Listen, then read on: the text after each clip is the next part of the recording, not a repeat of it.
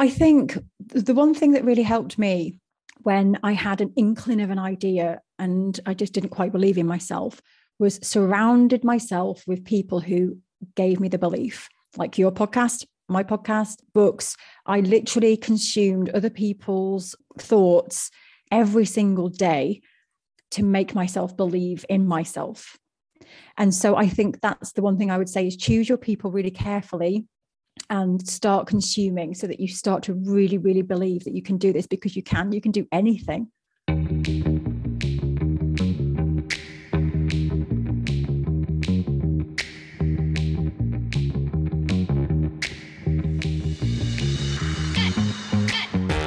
Hello, and welcome to the Unlocked podcast. I'm your host, Ricky Lock, and this podcast is an adventure on how to unlock the best version of ourselves and live an extraordinary life. If you've ever thought, what is the secret to success, and why is it that some people are more successful than others, then you're in the right place. As in this podcast, I'm talking to the experts and successful people from around the world, and with my own personal stories of failure Together, we can unlock the success in your career, business, and even your personal life too. And don't forget to hit that subscribe button so you don't miss any of my latest episodes released every Wednesday. Enjoy the show. Welcome back to this week's episode. This week, I am absolutely delighted to share my conversation with my great friend Michelle Lloyd. She is a very inspirational woman, and I was honoured to chat with her to share her story. Now, following a challenging childhood and being diagnosed with ADHD and dyslexia, Michelle entered adulthood always feeling dissatisfied, worthless, and unhappy. But eventually, she finally discovered the answers to why her brain felt totally inadequate and what she needed to do. And since she has now created an absolute powerhouse community called United Art Space, which has since grown into a 4,500 plus community of art lovers from around the world, and she helps artists to share their art and make a living doing what they love. And before this episode starts, there are three takeaways that you will learn from this episode. The first takeaway is how to unlock your full potential. The second takeaway is how to remove the barriers to fear and unlock what holds you back from living the life you deserve. And finally, why your art matters and how you can make a living doing what you love. I'm a big fan of Michelle's work, and this episode is a fantastic one. Now, if you do enjoy this episode, then give a little bit of love. Head over to Apple Podcasts or Spotify or Podchaser. There is a link in the show notes and leave Michelle and myself a little bit of love and tell us what you think of this episode. We would love that. Now, without further ado, enjoy this episode with Michelle Lloyd. Hello, Michelle. Welcome to the podcast. How are you? I'm very well, thank you. Thank you so much for having me. I'm looking forward to speaking to your wonderful audience. Thank you. It is a pleasure. I'm very excited about this, Michelle, because we, we both know We've only known each other now for about three to four months now. Mm. So it's mm. quite, uh, yeah, quite a it short time. Longer. Mm. Yeah, and I know that we we hit it off quite quickly because you have a very similar story to kind of what I'm doing now, and uh, we, will deep dive into that. Um, but first, if no one's ever heard of you, what do you do? Who are you, Michelle? What do you do? So I'm Michelle Lloyd. I'm based in Shropshire in the UK. And for the last five years, I've built a business helping people who love making art and we help them make art that they are really passionate about and help them get it out into the world. Help them to start selling help them to grow confidence and it's all based mainly online. And when covid hit it all became online. We did do some in-person things but it's all through online courses and memberships and community. Fantastic. And, and and this is you know this is a big community. This is worldwide isn't it? Is it like four and a half thousand members i believe or more? Yeah, well, we've yeah we've got a thousand paying members within our membership, but we've got fifty thousand followers across all our channels and our email and wow. Wow. Uh, all around the world. Yeah, yeah. It's fantastic. And and when else are we going to deep dive into this? Because this didn't just happen uh, uh, like this this happened didn't happen overnight this is something that's built up and this kind of spark has been kind of ignited for a while isn't it but um, yeah, i'd love yeah. to find out because i know there's going to be a lot of listeners to this podcast that may be inspired by your story and yeah. how you've got to what you're doing right now but the reason one of the biggest things that i wanted to get you on was because very similar to me and this is your strapline i guess is that you help people unlock their potential to make a living out of what they love Yes. So yes, that's just amazing. So tell us about uh, what has led to this moment of you unlocking people's potential. I think years and years ago, growing up, you know, I came from, I was brought up on a council estate and brought up with people that did not have dreams. You know, we didn't dream. We worked really, really hard. And I was brought up to believe that you have to work hard and you have to do a job that you don't enjoy. So that's my mentality then as a young adult.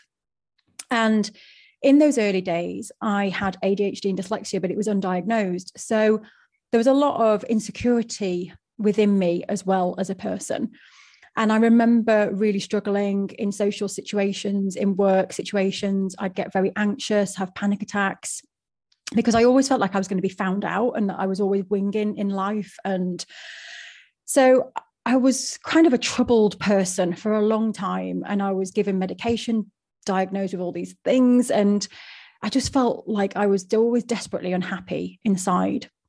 Then when I hit mid 20s, I was diagnosed with dyslexia and ADHD. And all of a sudden, it was like, oh my gosh, this answers questions to why I felt so inadequate and why I was struggling in many of my jobs and in life. And it felt like someone had just given me a lifeline.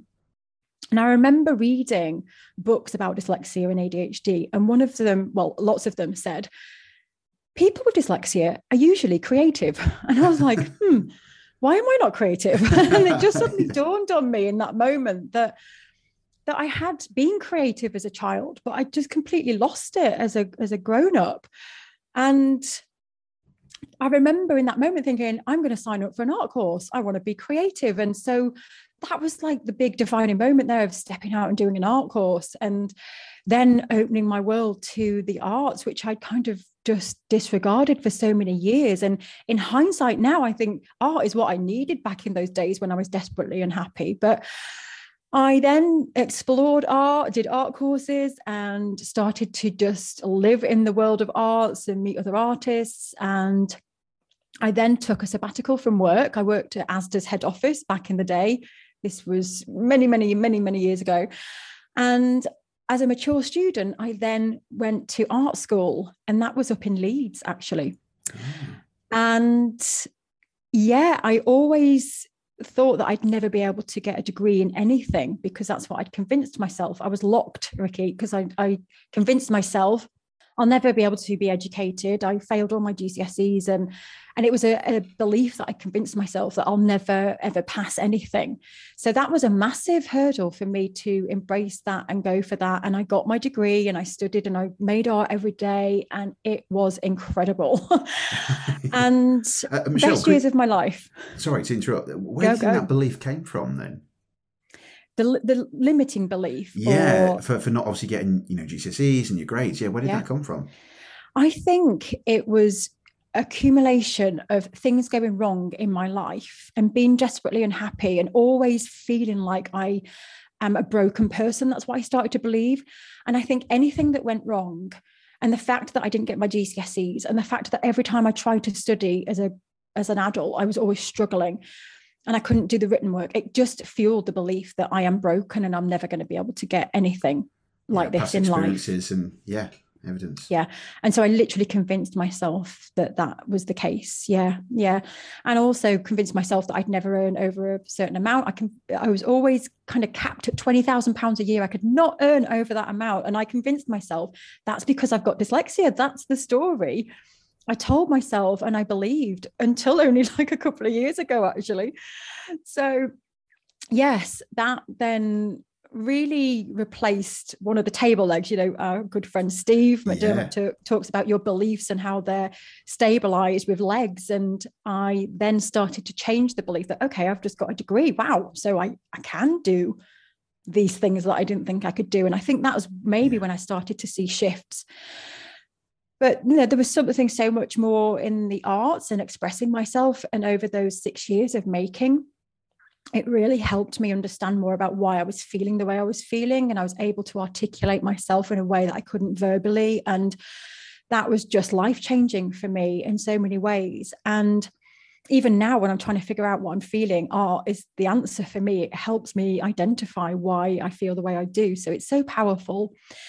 But when i graduated after spending all six years and and just taking all this time out to focus on it I was then unemployable. I couldn't get a job. And I remember spending six months applying for jobs and getting knocked down, wasn't even getting interviews.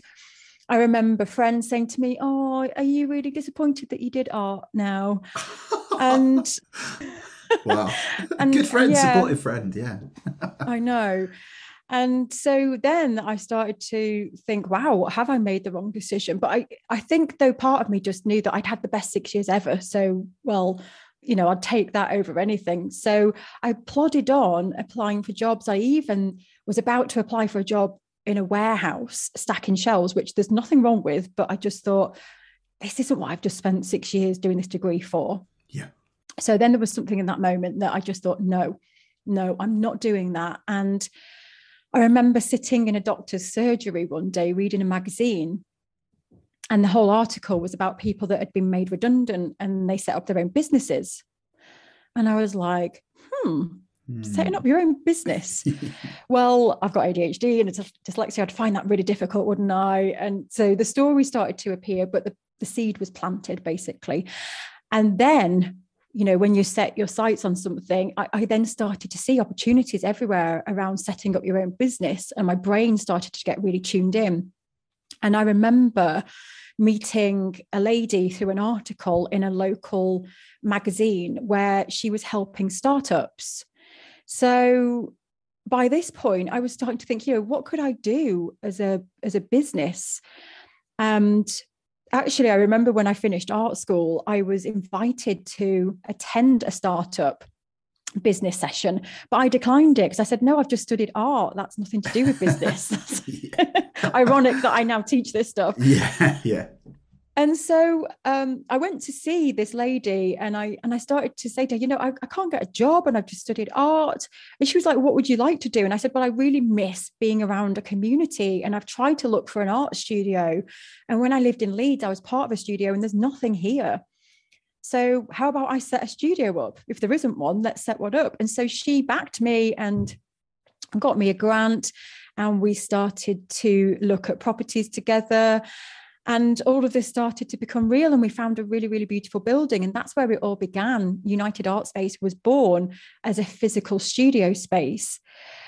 And that came with lots of challenges because we had big overheads and it was an amazing experience. But after 12 months, I then fell pregnant and it just wasn't the right time. So we ended up closing it down. And it was a really big decision to make. But I knew as a new parent that I had to focus on my daughter. So that was a tough call, but one that I made. And I look back now and it was right. And so then I was a devoted new mum, figuring all of that out for a while. Um, and then it was kind of after my second child was born, Isaac, that then I started to really miss the arts community. So I'd had a bit of a, a break in between. And I remember feeding in the middle of the night and I got online and I was just thinking, I really miss being part of a group. And I was quite limited in being able to be in physical spaces. So I thought I'll set up an online group for artists. And this was five years ago. Wow. And it all started there. So I set up a group called the Virtual Art Studio. And it was it was bringing people together from around the world doing art challenges and making art together and it kind of filled my need really mm. and then it just started to grow and grow and grow and then people's I, I would see artwork that was amazing and i'd say what are you doing with this artwork? And over and over again i'd get nothing. It just sits in a drawer. Nothing. I don't really do anything with it. And then i just thought no i can't have this. So i then became obsessed with what does it take to be an artist that sells? What does it take to be confident and put your work out there and make a living from it? And so i just yeah. devoured books and researched and then I came across a lady called Beth Kempton who has a business called Do What You Love for Life, which coincided with my own life of, of living this dream of serving artists and people that love making art and them also doing what they love for for a, a, living. And this whole concept of do what you love for life was completely alien to me having been brought up in the way that I had been. Yeah. So uh, yeah, it just opened up massive, massive doors and opportunities, and then it's grown to what it is today. Wow. So, so firstly, you know, thank you for sharing that. That's an incredible story, and there, there's so much to to kind of uh, dissect from that as well. And I resonate with you so much on that because it's a very similar story in terms of uh, I think I coasted for quite a lot of my life until I kind of found what I wanted to do. But one of the things that I'd love to go back to is like you obviously at a young age you had this idea, you had these you know self-limiting beliefs. You you thought there was something with you that was probably stopping you, and then when you had your diagnosis, and all this was quite kind of young in your life, and it, it takes me back to think about even as a child, you know, I think I've shared this on another podcast that as you're, uh, you know, young child and uh, as a baby, you're taught to be creative and playful and paint and draw.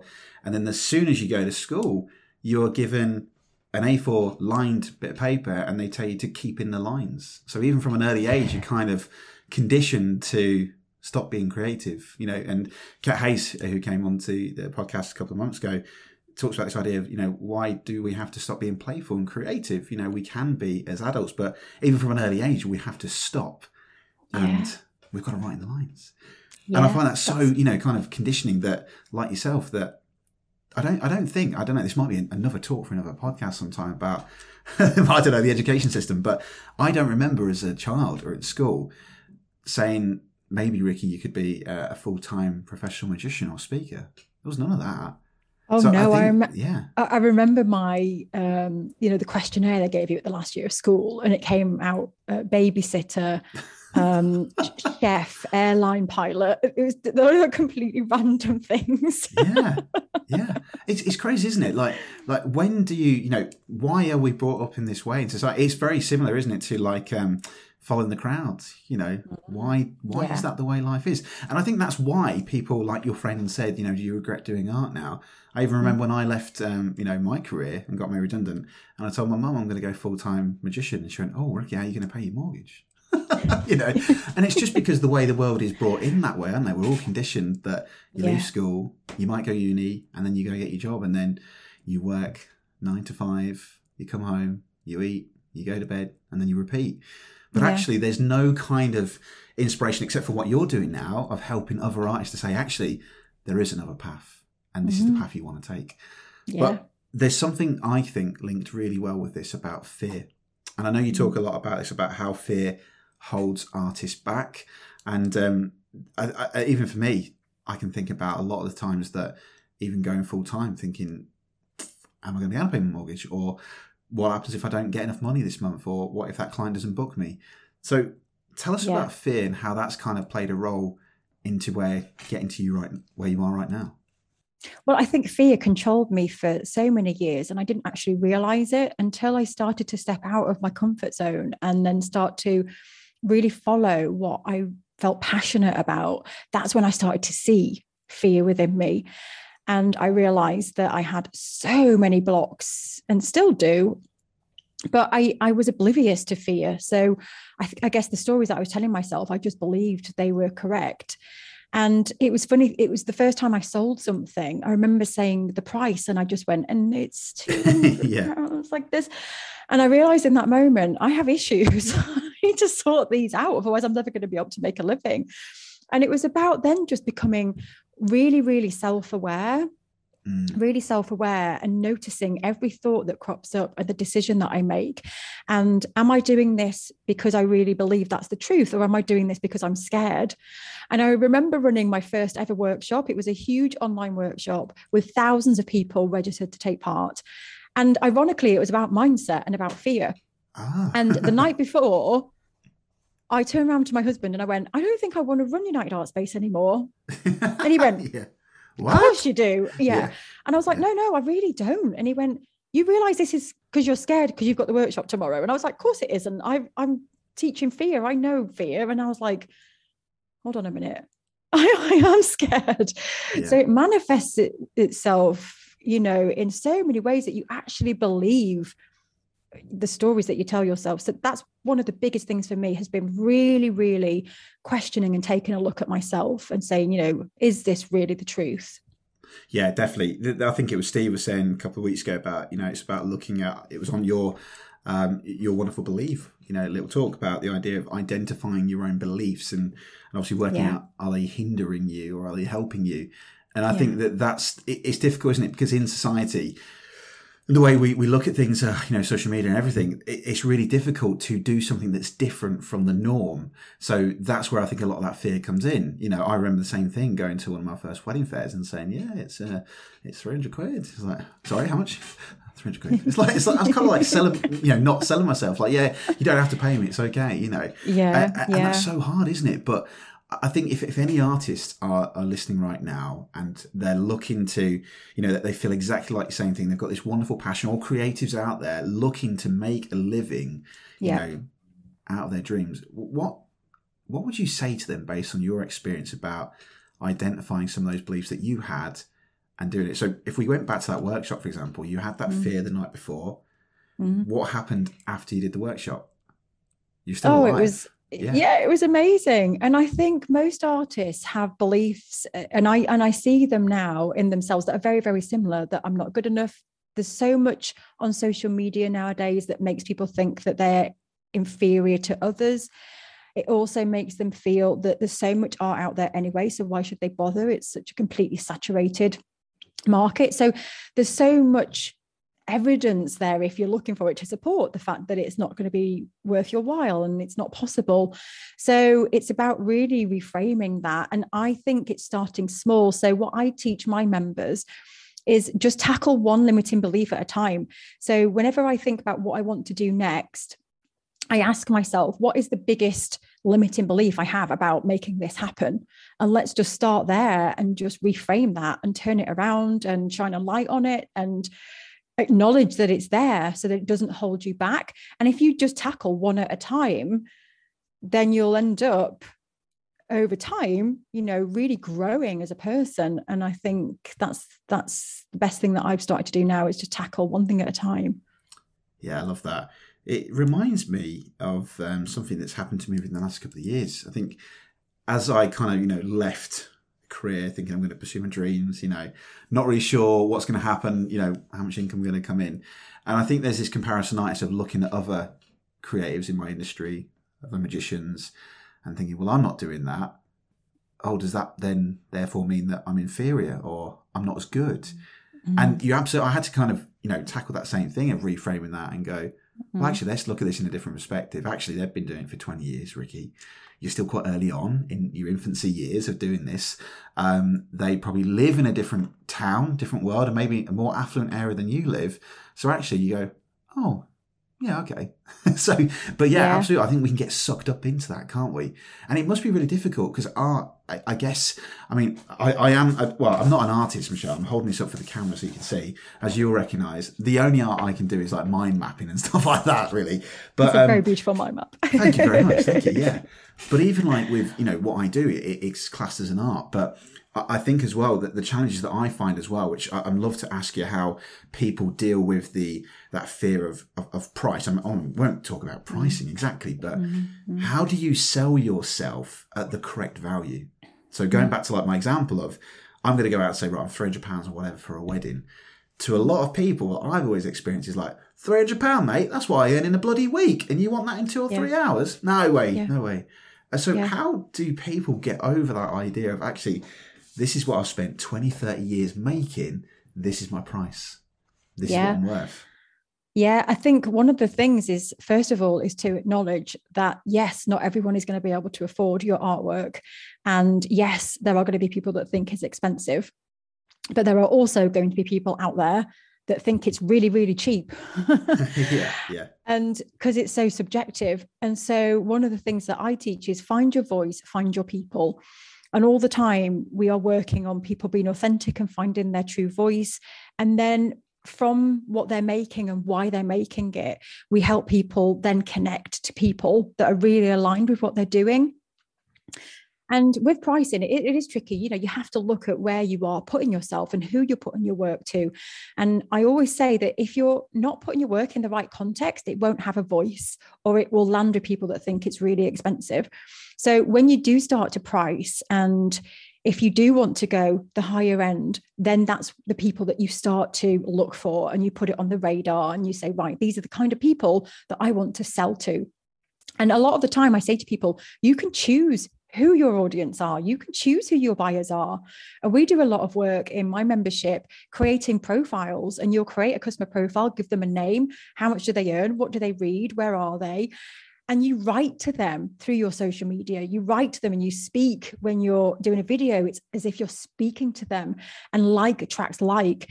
And yeah it takes time. You know you're not just going to in a week suddenly just start attracting those types of people. But if you're consistently focused on the type of people that you want to attract and sell to and you keep speaking to them and go on a mission to find them um, do some power hours. I like to call these power hours where we spend some time on social media searching for keywords related to what we're doing. Um, you you suddenly grow an audience of people that really value you. And there is also a lot to be said for the way you communicate about your art and the more confidence you have in what you do. And art is an emotional response as well. So I talk a lot about that emotional response and storytelling. And the more you can bring that to the surface, the more you connect with people.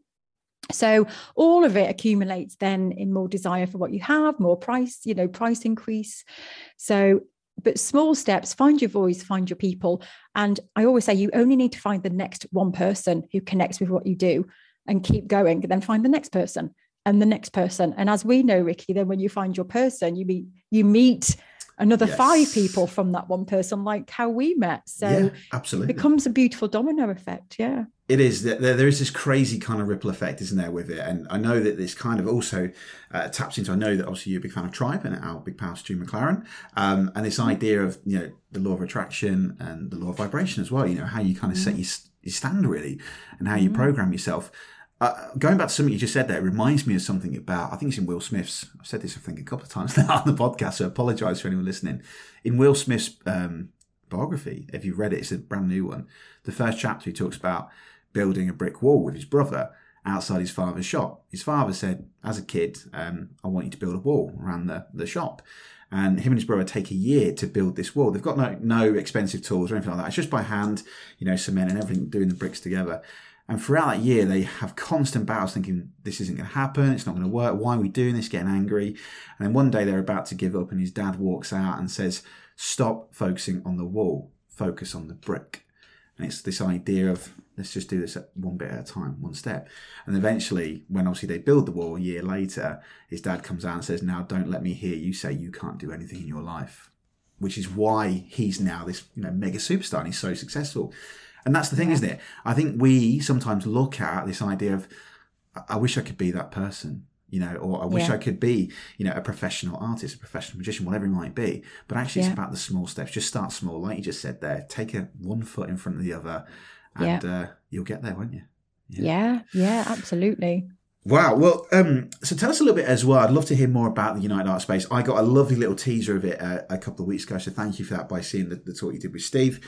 And yeah. Um, yeah, so tell us about United Art Space. So what is it that you're actually doing with these guys right now? It sounds like a, a fantastic community. I've seen some of the Facebook posts. I've seen some of the, the great testimonials and the amazing stuff. And we'll put a link into the show notes so that obviously people can find out more. But tell us what yeah. sort of things you're doing right now with uh, artists and what we're seeing right now in that space.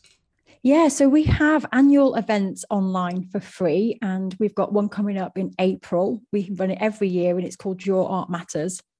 And that event is open to anyone who likes making art. And it really is about reinforcing the fact that you all have a voice and everyone is creative, and that you to be an artist just need to tap into what it is that you want to feel and say through artwork. So we really celebrate that in people. And we see a massive shift in people in, within a week of saying out loud i'm an artist and um, just be really confident enough to be themselves. So we run that and we have paid programs as well. So we have a membership called the Hub, and we have Hubsters and Hublings and Hubstars, they all call themselves. Yes.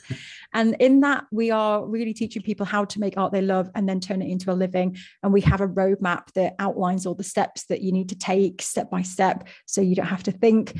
And it gives people more time and lots and lots of support.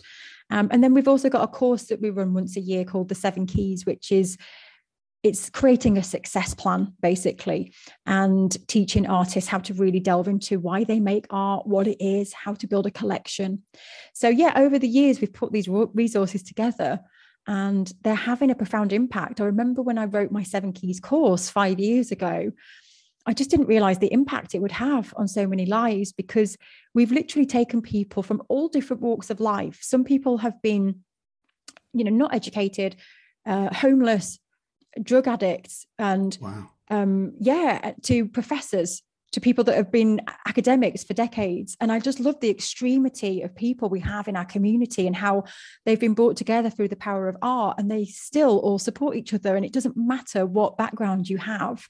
Yeah. You've got a voice through art. And one of my members, Simone, yeah, she she was a, a lecturer for 20 odd years in the arts, but couldn't sell her art. She was totally stuck. And she's now got a studio making a living and so one of my oldest members, she's so lovely, Sylvan, she's 83 this year. And, you know, she's not making a living, but she's making art. She's so happy. When she joined us, she was scared to put a picture on her profile. She was scared to put her art out in the world. And oh, now she's doing a tick, she's doing a TikTok course. She's Brilliant. getting her art out in the world. She's doing abstract. And she says she's never been happier at 83. Oh, amazing is that? Amazing. Yeah. Wow. Wow. So yeah, yeah. Well, I, I, think it's inspirational what you, you've done and, and, what you are still doing. You know, to have people like that, 83 years old, to now finally be happy in their life is just that's priceless, isn't it? You know, you can't yeah. buy that. Yeah, I, I think, and those. Yeah. I was just going to say those who think those who think that it's too too late to make it happen. It really isn't because if someone can do it at 83, then you've got no excuse. oh yeah, you know what? I, I, wrote. I always write down things, Michelle, like during the podcast, thinking, "Well, I'm going to ask this," and then it just goes off on a massive tangent. So I've got loads of things I wanted to ask you, but again, you've just inspired me again by a lady called Sister Madonna, which I think I might have put on the YouTube channel. Um, Sister Madonna, I think when she was like uh, 60 or something, she was told by um, like the priest to, to go for a run, you know, and uh, she wanted to break that belief. So, you know, rebuild the table of um, could she do running, you know, a marathon. And she went and did a marathon, and then she tried to break the belief of doing a triathlon. And she was now, I think she still is, sponsored by Nike, and they call her the Iron Nun. And I think to this point in day, she's now nearly 100, and she's done over 400 triathlons. Yeah. just Whoa. because. And that just goes to show, isn't it, that the, the age isn't anything. And I think in one of my summary things about this episode that I'm thinking about is is this idea of labels you mm. as a child, mm. me as a mm. child. We, we both had our labels for ourselves. We were probably given labels by other people, but actually, those labels are just, you know, you just take them off. You don't have to have that define you as you have and that 83 year old amazing woman that actually she was had this belief, you know, self limiting belief that actually take that label off and actually you can do this. You can make a, a wonderful living out of your passion and, and, and you are a perfect example of that. So yeah, I think you're a very inspirational very inspirational lady. So, Michelle, thank, thank you, you uh, for coming on to the podcast. Before we finish, there is two questions that I would love to ask you. Um, my first question to you is obviously based on your experience and in where you are to this point in time and that wonderful journey that you've had from not really knowing what you wanted to do and then now obviously helping people unlocking their potential. What would you say to someone who's listening to this episode, very similar to your story, wants to go make a living out of their art, their passion, and they just feel like, you know what, that might be me. I think I feel like Michelle. I've got that fear, maybe some imposter syndrome. What is one thing you would say to them right now to help them make a living out of their passion?